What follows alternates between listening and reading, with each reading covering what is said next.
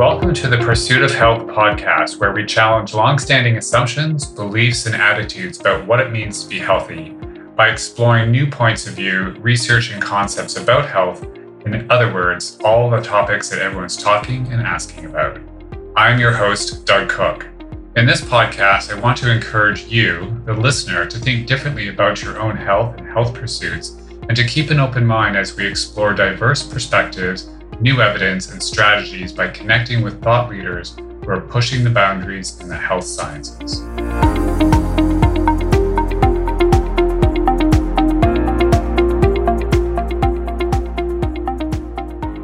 Welcome to the show. I'm your host, Doug Cook.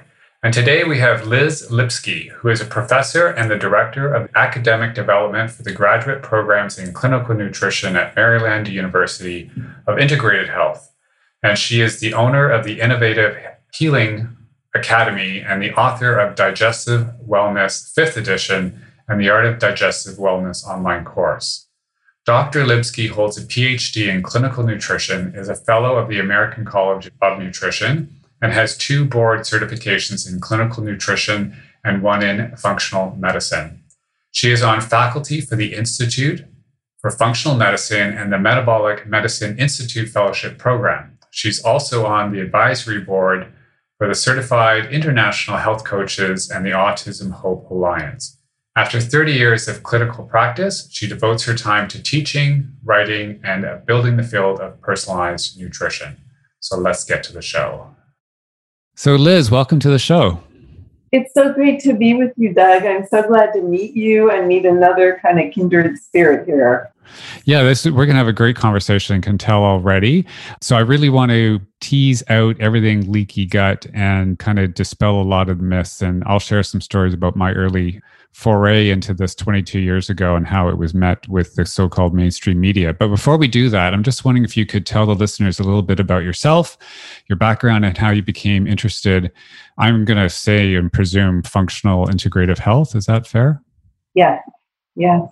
So when I was in college, I started studying herbal medicines and I became kind of an aficionado of herbal medicine by learning on my own and taking independent studies while I was in college. And when I got out of college, I started teaching herbal medicines and how to make things out of herbs and how to use them. And, and one day as I was teaching, I it was really like that light bulb came on in my brain saying, herbs are great, but they're not foundational. What people need is food and a good lifestyle and friends and happiness. And so I started thinking really about nutrition and I sat down in a library and I looked at all the different careers in nutrition and there was dietetics and I'm like, that's not the area I really want to work in.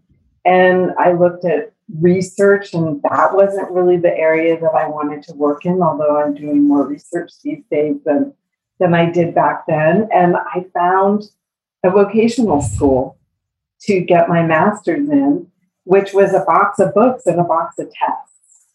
And then they said, do these and then write a thesis. It's like, wow, this is so not a master's degree. So I took a bunch of nursing courses and pre nursing courses, and I interned with a naturopathic physician and an integrative physician for two years, about 20 hours a week. And when I finished, they hired me to be their nutritionist. And kind of shortly after that, I came in contact with Dr. Jeffrey Bland, who was my first real nutrition teacher. And he was moonlighting doing weekend workshops while he was a young buck as a associate professor at the University of Puget Sound. And I started becoming a groupie, and wherever he did anything, I followed him. And he was really the first person who said, There's research here. And you really want to get familiar with the research and you want to understand how to use nutrition. And, you know, I am very much a self learner. And, you know, a lot of what I've picked up has been from going to conferences and mentoring under the tutelage of people who are much more advanced than I am. And even doing my doctoral work, I went to a regionally accredited university, but it was one that was founded on the principle of okay, you're already mid career, you know a lot of stuff already. And because I didn't even start it till I was 45. And and it was like, okay, now take this and put together a doctorate in nutrition the way you would like to see it. So my doctorate in nutrition was very much a doctorate in nutritional functional medicine. And I also was able to put some of those herbal medicines back in there and some of the kind of more woo-woo spiritual side or energetic healing pieces of, of that as well. And I've been really lucky in my life because, you know, kind of along the way, I've met people who were very influential and who kind of believed in me. I think the first person who ever saw anything important in me was um, Winna Henry, who founded a nutrition organization called IAACN. And I sat for their boards just with my master's degree. She goes, Hey, honey, you know, we have a grandfather period, and if you can make it down here in a month and sit for these boards and pass them, we'll give you a CCN. Otherwise, you got to go back to school because your master's was kind of like not up to snuff. Mm. You know, so it's really interesting. And then she said, There's something about you, you know, and why I'm saying this is at this point in my life, I'm teaching. I'm teaching at a university and I'm working with people who are younger. And, and what I see is people help formulate me, and I get to help teach other people and help them be their best self. And I think that, you know, at this point in my life, that's the most important thing to me is really teaching others because I think, you know, we all stand on other people's shoulders. And so people take everything that I know, plus everything that you know, and plus everything that 20 other people know when they go to school. And then they put it all together in their own way and become the leaders in the field. So, you know, I think our stories are important, but they're important in the context of where we sit in the generations. And mm-hmm. for me, that's one of the things that excites me really is watching what my graduates go on and do in leadership roles out in the world. That's a very interesting journey. It's very different from mine, but it's really, you know, to overuse a word organic, but it's very, uh, it really is neat how it was just a confluence, I guess, of right, different people, the right time, the right place, and kind of following your gut, which might be a good segue to this idea of gut, because that's for sure your your area of expertise. And so, gut health is all the rage. It wasn't 22 years ago when I started, but it is a bit of a vague word or, or, term like so people talk about like gut health is so important it's important to have good gut health. But because it's not standardized are there ways to kind of describe it? Like are there kind of domains or dimensions or kind of themes what we're striving for when we talk about gut? Because it's no longer just seen as an organ of elimination right? It's not just that root. It's so nuanced. So i'm wondering if you can help listeners kind of grasp this concept of gut health Sure. Well, the first piece of it to me is that the reason why we eat food in the first place is to nourish every single cell in our body. And so the, it's really important that, that that process can take place well and that we can get that nourishment to every single cell. And then as those cells are nourished, then every organ and every tissue in the body is healthier so if digestion's impaired in any way, then we're not going to feel well.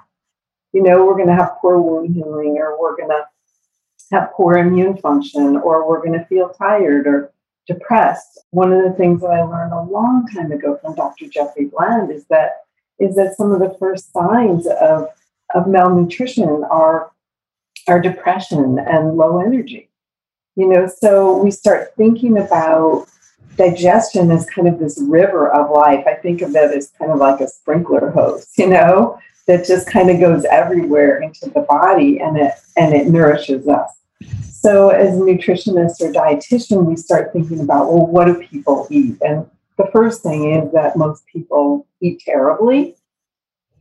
It, although I know the Doug, like when you ask people and, and you say, well, so tell me about your diet. And they go, I eat pretty well. Mm-hmm. And then you look at their food diary and they don't really eat pretty well compared to how maybe they could eat. right? Mm-hmm. Yeah. And and what we see from from current research is that about 70% of what people are eating is ultra processed foods. So I think as nutrition professionals, we have a big job to do in just kind of moving people to eating the right foods. But so often we're seeing people who eat the right foods and they still don't feel well.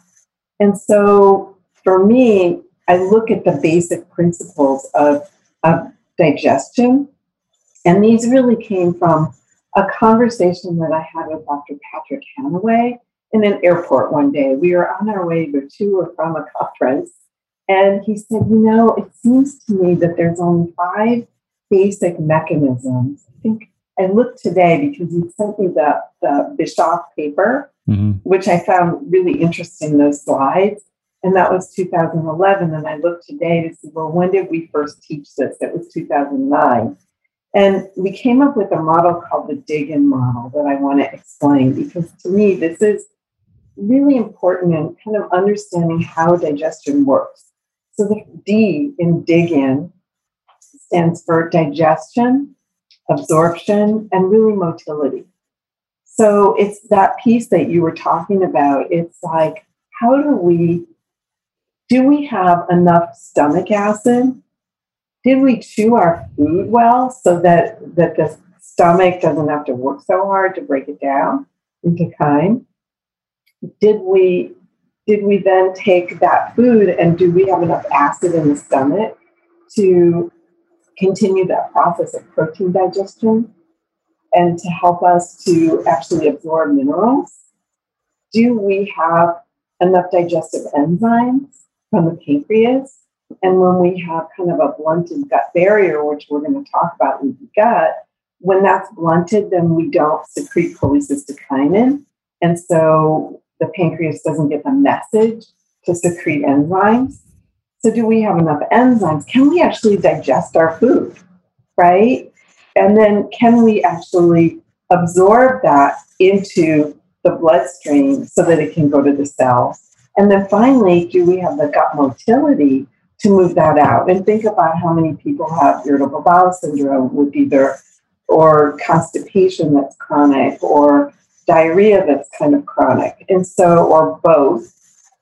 So we have a lot of gut motility issues. You know, gastroparesis is one, and constipation is one, diarrhea is one. There's lots of different ones. So that's the D for the dig in model. And then that first I in dig in is intestinal permeability, which is that barrier function that we're going to talk about today, leaky gut. And then the G is the gut microbiome, which is just, oh my gosh, the research on the microbiome and leaky gut is just mushrooming. And so the gut microbiome we know is really responsible for optimizing metabolism overall and for you know producing the right hormones the right chemical signaling agents. And when it's in balance we feel pretty amazing. And when it's out of balance pretty much anything can go wrong uh, dysbiosis, which is an imbalanced gut microbiome, has been associated with fatty liver and type 1 and type 2 diabetes and cardiovascular disease and cancers and you know pretty much even things like glaucoma and chronic kidney disease. These are you know our major health issues and they all really have their seeds in an imbalanced microbiome. So that's the the G in the dig-in model. And then the next I in the dig-in model is inflammation and immune. And we're seeing a huge rise in inflammatory conditions and autoimmune disease in the culture in general. We've known for over 40 years that pretty much all disease starts with inflammation. And, you know, inflammation is a good thing. If you put your hand on a stove you know, you want to get that pain signal and you want to be able to then go, oh, and the inflammation starts bringing in the healing. But for so many of us, we get stuck in an inflammatory cycle. And we're seeing this in the long haulers with COVID right now is that the virus is kind of long gone in a way, but the inflammatory process keeps going on and on and on. And so we have these cytokine storms in people. And so, you know, we're looking for inflammation and immune all through the digestive system. So we can see inflammation in GERD, for example, and heartburn. We can see inflammation in periodontal disease. We can see inflammation in ulcers. We can see inflammation in ulcerative colitis and Crohn's disease or different types of cancers that can go all the way through the GI tract. So we want to look at that, and we also want to look at the autoimmune component of GI issues, which we'll talk about when we talk about leaky gut. And then finally, the last, the N in the dig-in model is the nervous system. And the enteric nervous system is critically important as we keep finding out more about the relationship with the gut brain and all the neurotransmitters that are produced in, in the digestive system and the information that goes from the gut to the brain and back mm-hmm. through the vagus nerve. So that's kind of the model that we use. It's called the dig in model. And I teach about it and I write about it in um, my book, Digestive Wellness. My whole book is kind of set up that way to really kind of walk people through this. And, you know, whether you're somebody who's a dietitian or a nutritionist or, or somebody who's a concerned consumer, this helps kind of, I think, codify it. And, you know, it could be that somebody has leaky gut and inflammation and immune issues. It could be that that you start seeing and you go, oh, well, this person's not digesting their food well. Let's start with the D. Mm-hmm. You know, and so as a clinician, that really helps me to start thinking, well, what is the most obvious place to start working with this person. You know, obviously, if you can't digest your food or you can't eliminate the waste, that's a really important place to start. But sometimes somebody's got raging autoimmune diseases. You know, they might have Graves' disease and lupus and celiac.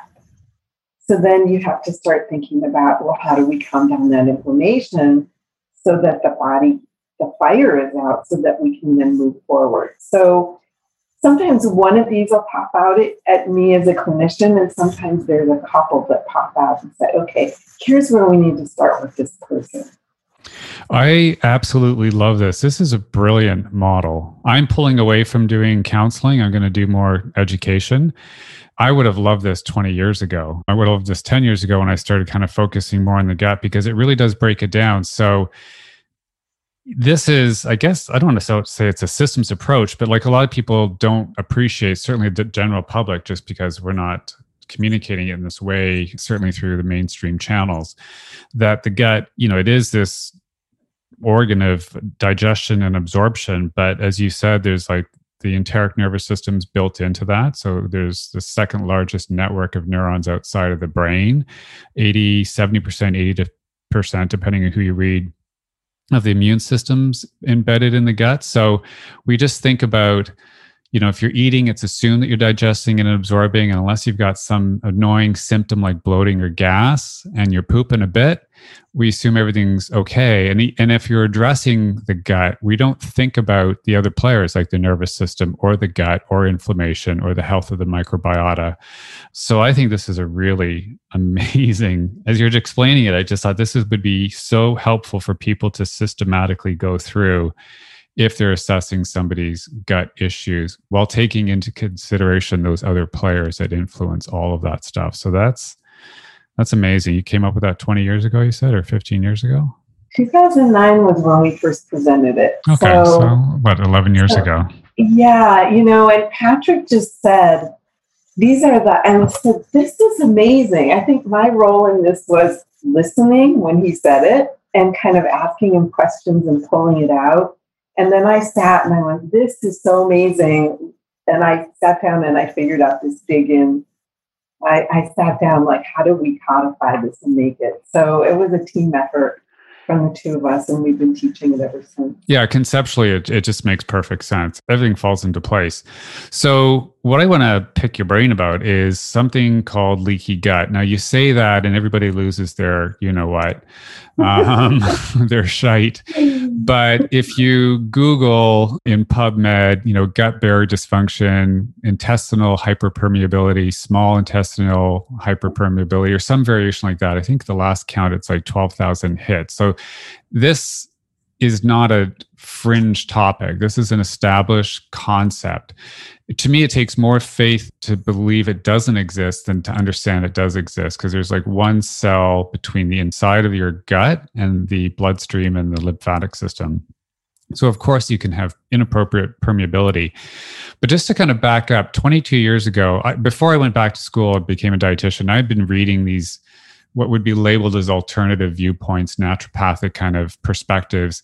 Leaky gut was certainly being talked about back then. And I remember three preceptors where I mentioned this word, leaky gut. And the response was, I mean, it was belittlement, dismissive, condescension.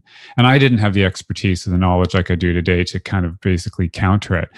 Then you fast forward today, and it's really gaining traction and deserving the attention that it deserves because this is just basic physiology and anatomy. So I'm calling it leaky gut. People don't like that. They can just substitute it with gut barrier dysfunction. So for people who don't know, how would you kind of describe leaky gut or if someone if you were explaining it to somebody, what would you say?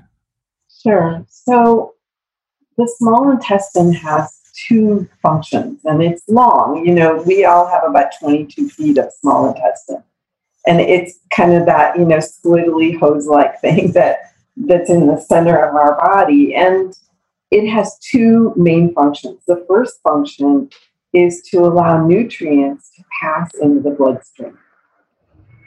And that's how the cells get fed.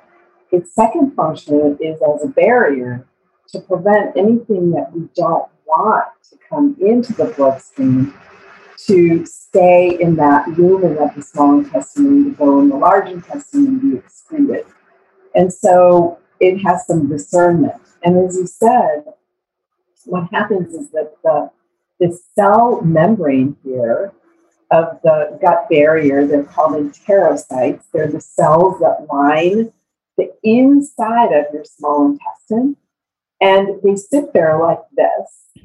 And some nutrients pass in between the cells, like water and some macronutrients, some amino acids and glycerols and things can pass in between. Um, they can kind of open up a little bit and, and let things pass. And then a lot of nutrients pass right through the cell into the bloodstream. And so that's what we want, and it's only one cell thick.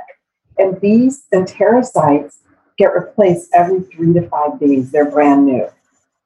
So let's say that you're really stressed at work and you're working under a deadline and you're burning the midnight oil and you're you know not really paying good attention. And at the same time you're taking aspirin because your knee hurts. And what happens is that you've got so many fires going on that your body doesn't even remake these cells. And so you start getting old cells. These enterocytes get old and they start pushing away from each other and they don't function as well. And they start letting things that shouldn't be allowed to come through into the bloodstream. And so things like partially digested food molecules come in, or maybe there were some bacteria or fungi that came in with your food, or maybe even a parasite that came in on your food or maybe it was some of the chemicals. Maybe it was the food dyed or the preservatives or maybe some pesticide or maybe some glyphosate from Roundup that you sprayed in your yard. And that can all come right in and go into the bloodstream.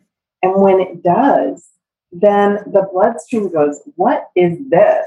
This isn't a nutrient. This is glyphosate. That's not a nutrient. And it doesn't have enzymes to break it down because the bloodstream doesn't have digestive enzymes. And so it starts an immune response in your blood where your body's saying, huh, who's here? This molecule from the hamburger you ate, it's too big. I can't digest it. So it must be garbage. And so we must have to have an immune response to clear out this garbage from the bloodstream. And it's it's a funny thing because we see so much of this leaky gut. So that's kind of the basic way that it works. Mm-hmm. And some of the things that make it worse are stress, toxins, eating a highly processed, refined diet, drugs that we take. So, for example, if people are taking non steroidal anti inflammatories like Tylenol or ibuprofen, those are going to, over time, create leaky gut. If you are taking steroids or using them like prednisone long term, that's going to cause leaky gut. If you're taking immunosuppressants, those affect gut, the gut lining.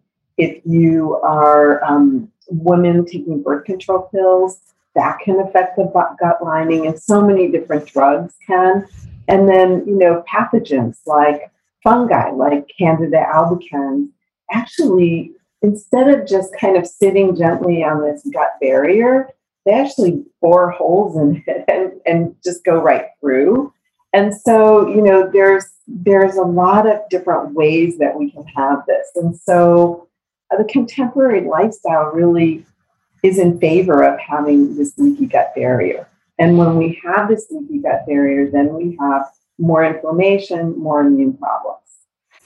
Yeah. So, for to summarize, I guess, so there's a single layer of cells between the inside of the gut and the bloodstream and the lymph system, et cetera. And so these cells have to do double duty. As you said, they have to allow things to come in, the things that we want, and then keep the things out that we don't want to enter the body. And then there's a lot of things that can disrupt that barrier. So, one way I've thought about it, and I don't know if this makes sense to you, is if you think of a, a, a chocolate layer cake, or layer cake, there's kind of three layers. There's kind of a mucosal layer. So you got that nice thick mucus barrier, and the microbiota are kind of, I think, near the top. Then we've got the physical line of cells. And then right behind that, we've got all that's where all the immune system is to try and fight things that come in. So there's these kind of three layers to kind of protect us. And so, as you're saying, all of these lifestyle things, stress, certain medications, food additives, they can disrupt, I guess, annoy any one of those things, right? It can cause bacterial imbalances or affect the mucosal layer. I know NSAIDs are really bad for that. Then the physical cells themselves, and then anything that angers the immune system behind it can just set off this firestorm, I guess. Yeah. You know, the one thing that I forgot too is alcohol. You know, just having a yeah. few drinks a couple nights a week can also really be disruptive to the barriers. So again, you know, our lifestyles are are conducive to opening it. And you know, when you look, I wish I could show you a picture, but if you look at what's known about the biochemistry of this mechanism, we have, you know, as I said, these cells are supposed to sit really tightly. So imagine that that there's inflammation. Well, when we get inflammation, let's say that I hit my hand with a hammer, you know, it swells. And so that immediately kind of pushes the cells apart. So when there's inflammation, they get pushed apart. And we have mechanisms, they're called occludin and claudins, and there are many of them. And they're there to like keep this tight so things can't come through. And then we also have one molecule called zonulin, and zonulin is like a little gate, and it goes, oh, let's just open up so you can come through. And there are so many mechanisms, and when you look at the redundancy of the mechanisms that are there, you know that physiologically this is really important that we keep these tight because we have about six different molecules that keep it tight and only one that opens it up. Yeah. So the goal, of course, is to reduce the things that are going to cause us to open up and then take in those things that support all of that functioning, including things that support the production of these Like they're proteins, aren't they, that keep the cells together? So you kind of outlined a whole bunch of different things that contribute to it stress, medications, antibiotics, you didn't mention, but I know those are some of the worst. Alcohol, those NSAIDs are things like ibuprofen, Vioxx. I don't even know if that's on the market anymore, but naproxen, those kinds of things are really bad. So those are for sure some risk factors for it. Are there other kind of things that people should be on the lookout for? Those are the main things. You know, major stressors. I think right now almost everybody is more stressed than they normally are, and we all handle that in really different ways. Surgery can definitely have huge effects on gut barrier function. Another really interesting thing is over exercising. They've done studies of people who run marathons and triathletes, and what they find is that for the first couple days after somebody does that kind of really long endurance exercise that they have leaky gut but if they're healthy it just bounces right back. And so you know again you know this does replace itself every three to five days. So the body wants to heal if you give it the right environment so, if under ideal conditions, maybe we heal, or people aren't thinking it's a big as deal as um, it might be made out to be, like what's wrong with taking some Advil, and everyone's stressed, and they might feel run down, but they don't really see something immediate happening. Like you know, if they fell down and broke their bone, I mean that feedback's immediate.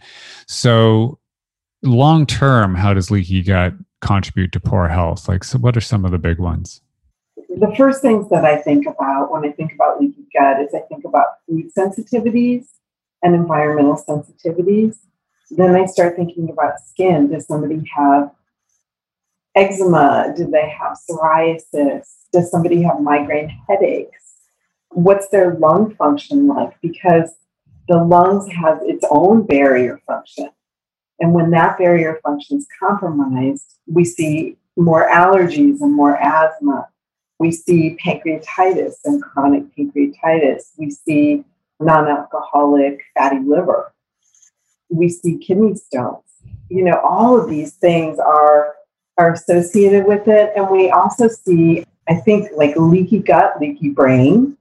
So we can see depression and anxiety and, you know, other mental health changes. And then we see autoimmune conditions. It's really interesting you know, when you look at the research on autoimmune disease, whether it's lupus or it's MS or it's Graves' disease or Hashimoto's thyroiditis, there's almost always leaky gut or this dysfunctional barrier is one of the preconditions for setting that up. And so, you know, this is as you said before, like this is a systems theory approach, mm-hmm. but this barrier is so critically important to our overall health. And it's something that we didn't really know that much about, you know, even 30 years ago. Yeah. So I've read a bunch of stuff that you've pointed out, a lot of non-alcoholic fatty liver disease i know there's a big connection with bacteria getting into the blood system and then setting up shop into the liver and then producing i don't know i think they produce alcohol type compounds that can contribute to the the fatty liver development. A big one that's really i think really coming to the front to the fore i guess is the expression is this idea of um, autoimmune disease because there's this idea that we have a genetic component and then we've got some kind of environmental trigger but then this third dimension is some kind of antigen that's coming in through the gut to set off this immune response that attacks these cells wherever wherever it is attacking. For example, and a classic one, I guess, is celiac disease, right? So it's not enough to have the genes, and it's certainly not enough to eat gluten, but anyone can develop it at any time. And it's just for some reason, it's just this perfect storm. And I guess it could be a combination of, of hits, maybe, or just the perfect storm where there's just too much at the at the wrong time. And so I don't know if you have anything to comment on that. Yeah, I mean, I first heard that model from Dr. Alessio Fasano, who's one of our, you know, premier celiac researchers. I have a little crush on him.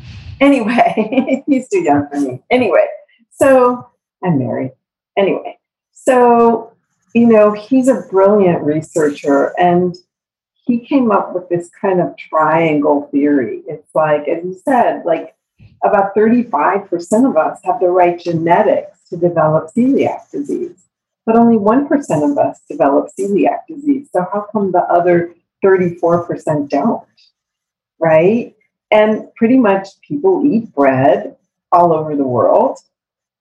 Pretty much every culture has its pancake and its sandwich and its bread or flatbread or whatever. You know, so you've got two of the three pieces, but without a leaky gut, you don't get those messages coming into the bloodstream that activate the immune system, which is what I was trying to say before.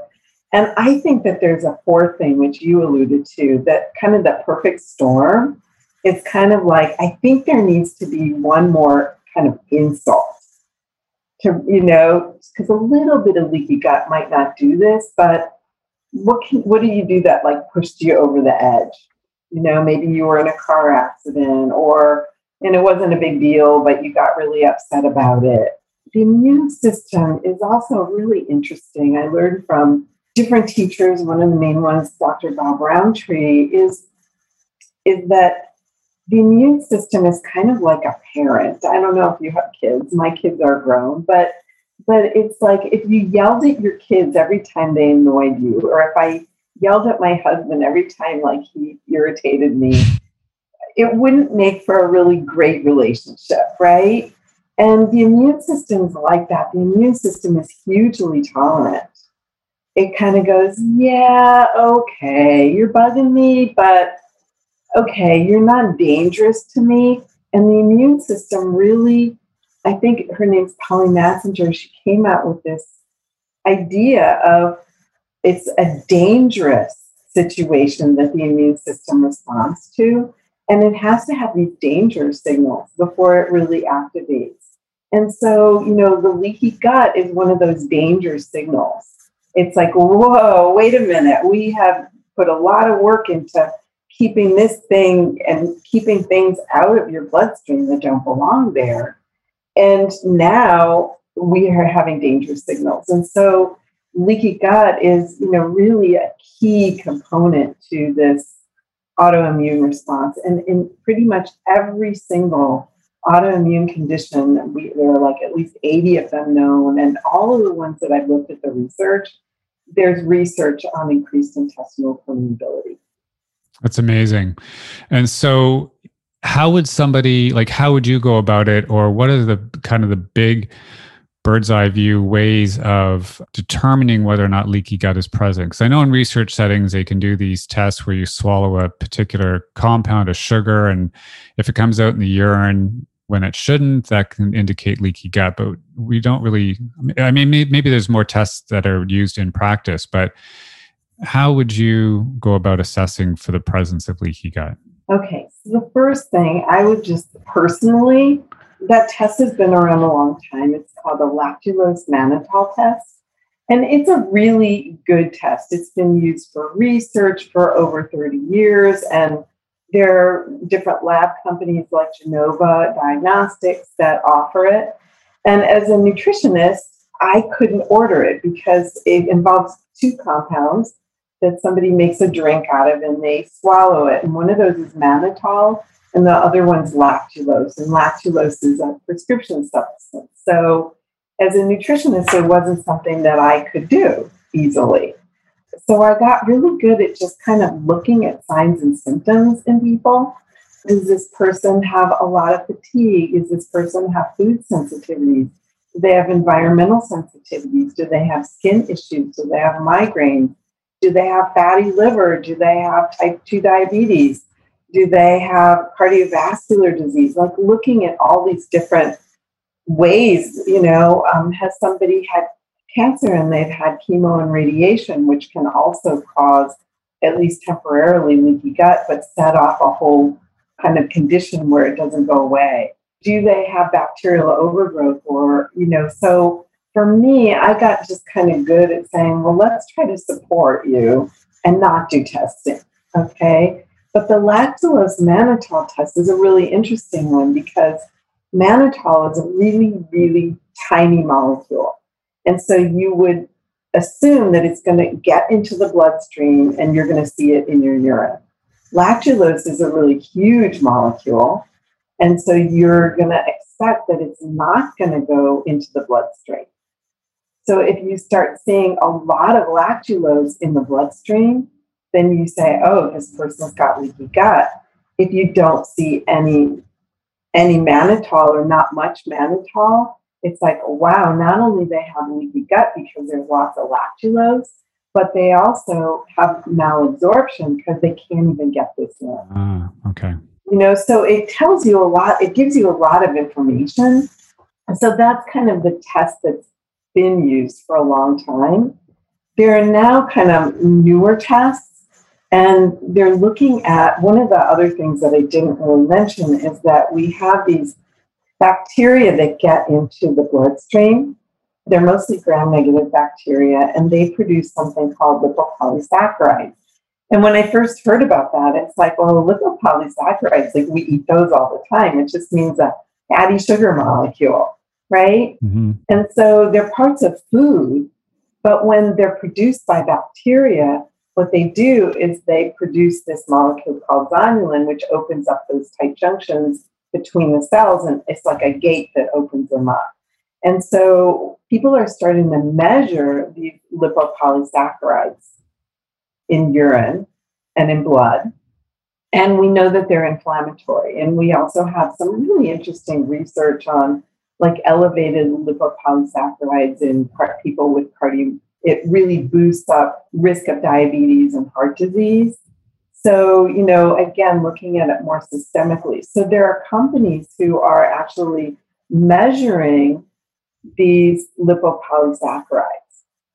And we see them elevated in people with autism, cardiovascular disease, inflammatory bowel disease, fatty liver, as we've talked about already, Parkinson's, chronic fatigue. So, anyway, so people are measuring those and I think that they're getting more and more easily available. So you can get them through some of the functional medicine labs, but you can also get some of them through um, looking at stool testing.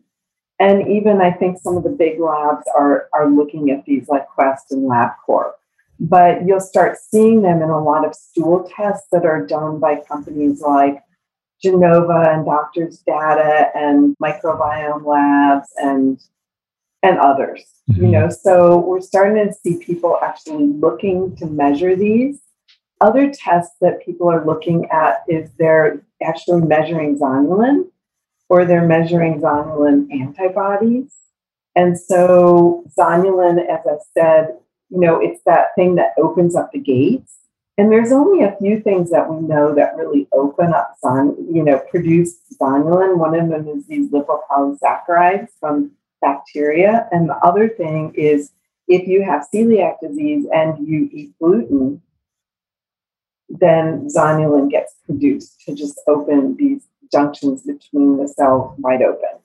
Some labs are also starting to measure occludin, which is one of those molecules that keeps it stuck really tight.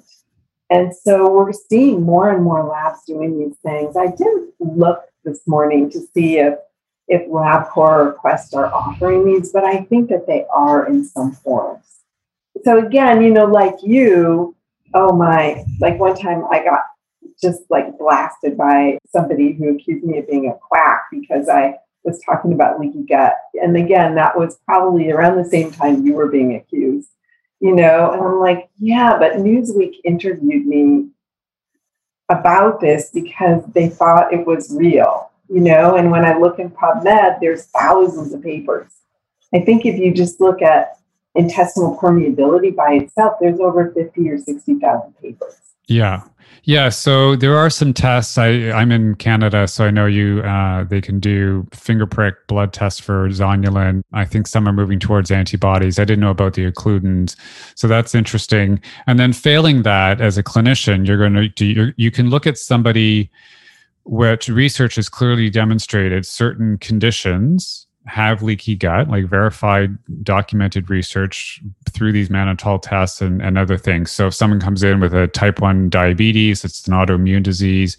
and they're having these symptoms, you can make the assumption that they have it and then I guess move to kind of match the symptoms with the risk factors and then, you know, in, introduce some strategies to help deal with what you know is going on below the surface.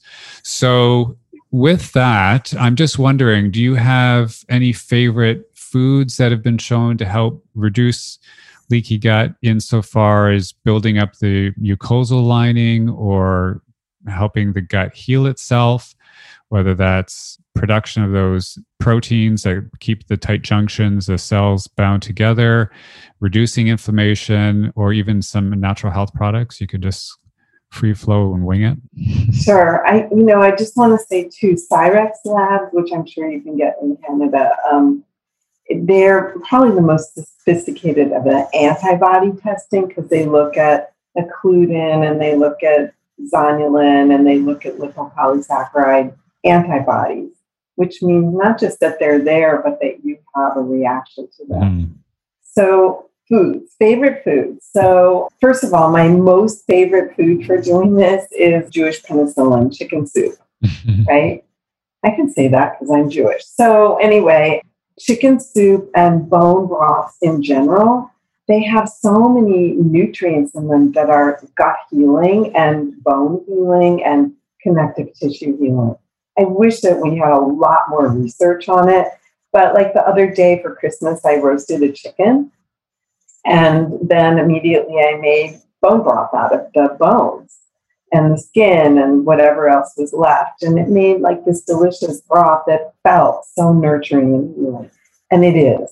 Um, Sally Fallon and Kaayla Daniel wrote a wonderful book on healing broths. Then other foods that I think are really important ones are stop eating all the highly processed foods because they're inflammatory and they don't help. The more vegetables that you can eat, the better off your body is. And then we have like some specific foods that are like demulcents. Demulcents create mucus. And so, but in a good way. Mm-hmm. So, kind of one of our big foods would be something like okra. And then we have something like licorice tea or slippery elm tea or slippery elm and licorice tea because they're very soothing to the mucous membranes. Um, we have so, much research on licorice and its ability to kind of heal stomach ulcers and other things because it makes kind of this mucousy membrane. But the downside of licorice is that if you have high blood pressure, it can spike it. You want to check your blood pressure if you're going to start drinking tons of licorice tea. And they do make it with the glycyrrhizin taken out so that it won't do that. It's a specific component in it that affects aldosterone. You know, and I think for people who have a lot of GI issues, sometimes they need to do a really kind of gut healing diet, which is they may for a while need more well cooked foods. So those vegetables cooked really well. There's kind of a digestive fire that's not that strong in some people. And so that can be really helpful.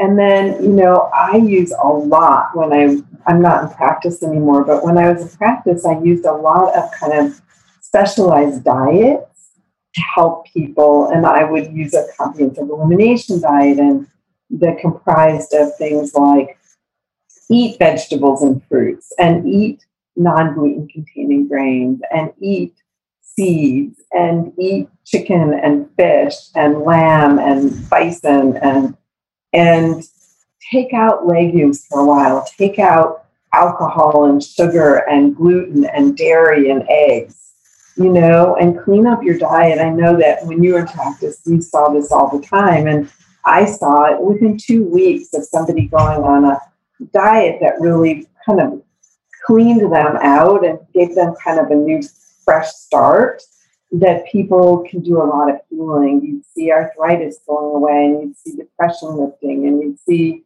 energy improving and sleep better, and you know, skin starting to clear. So, I think you know the big three foods that are inflammatory, four kind of inflammatory things are sugar, eggs, gluten containing grains, and dairy products. And over and over, we see that those are kind of the biggest culprits. So, then in terms of supplements, the number one, number one supplement that I think of for healing leaky gut, gut is an amino acid called glutamine. And why? It's because the digestive system is not like the brain and our muscles that run on glucose. The digestive system, the small intestine, what it needs for maintenance, repair, and energy production is glutamine. That's its main power substance. And a lot of the early worst research came from a man named Dr. Doug Wilmore. And he did a lot of work in this area demonstrating that you could really heal the gut, but also help with systemic issues. In fact, there was just a paper on glutamine in people with um, heart failure showing that it helps prevent heart failure.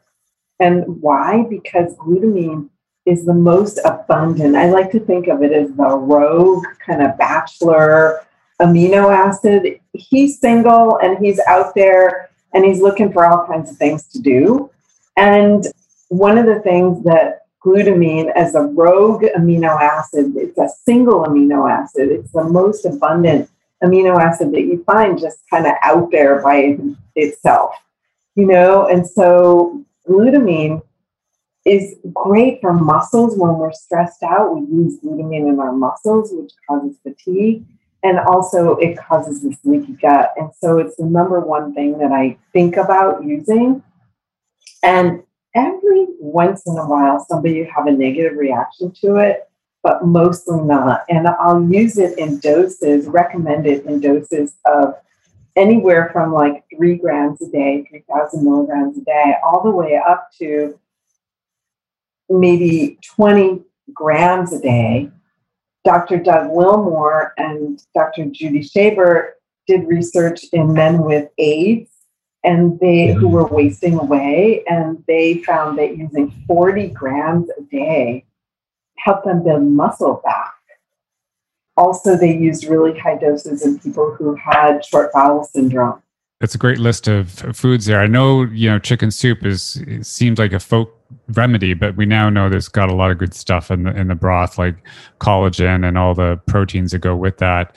And then the other thing is, I think people like a really good starting ground, as you've mentioned, is just doing everything that you can to eliminate all the things that irritate the gut. Right, judicious use of medications.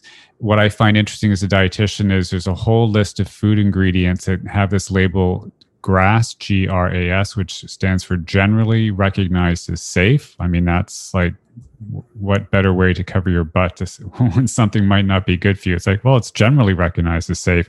So there's all these things, these food colorings and additives that we now know.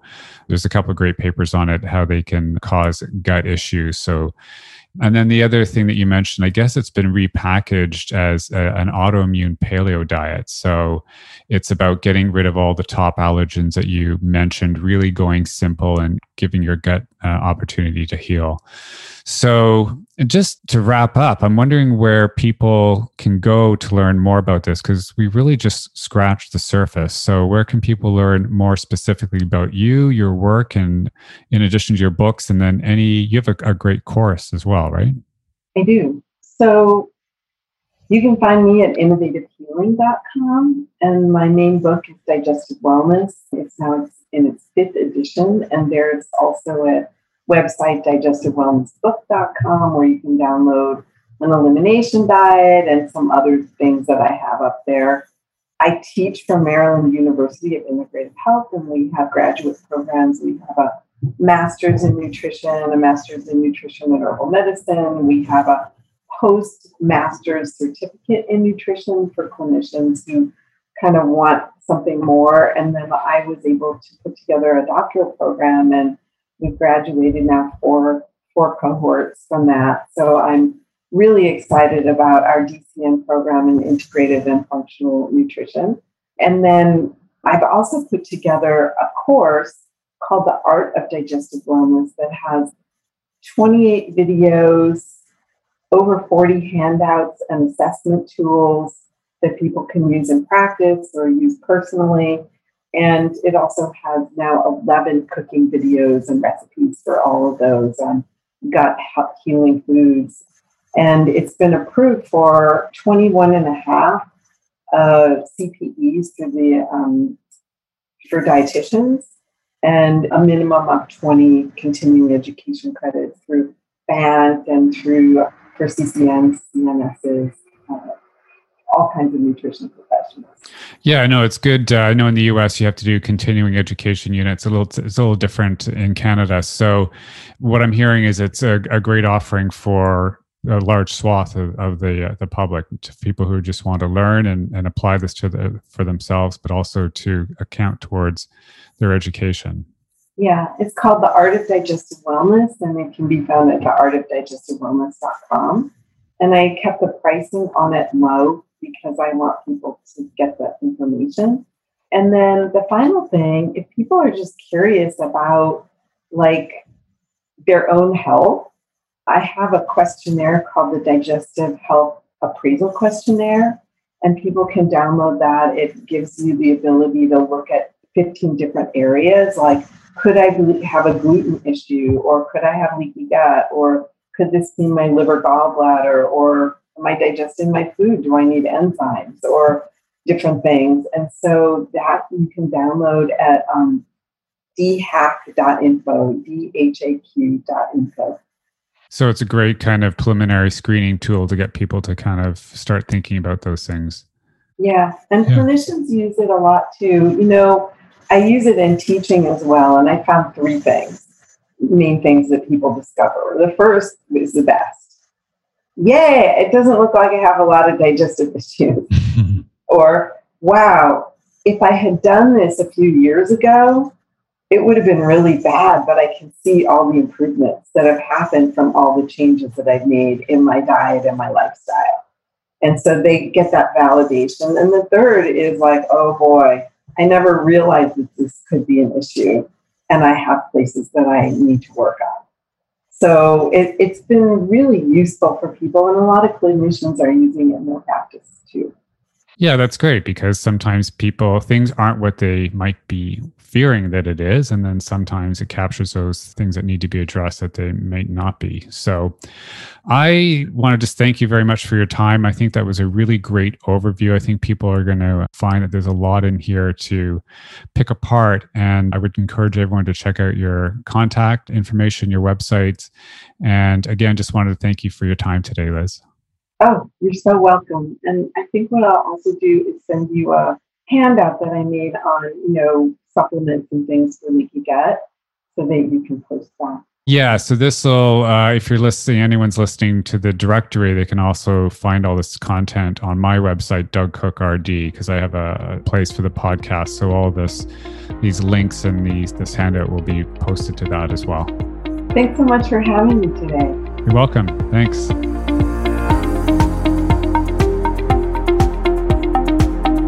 Hit subscribe and get ready to expand your nutritional world, your perspective, and gain confidence in a way that you didn't know you could. And be sure to check out my website, dougcookrd.com.